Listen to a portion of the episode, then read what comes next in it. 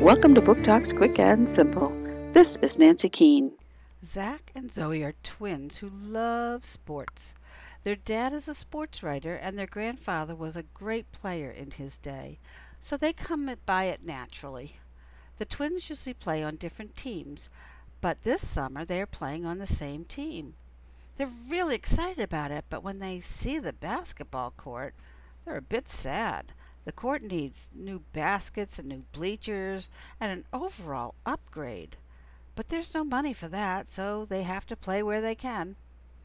When they come in the next day, there are new nets. Who could have done that? If there is something the twins like as much as sports, it's a good mystery.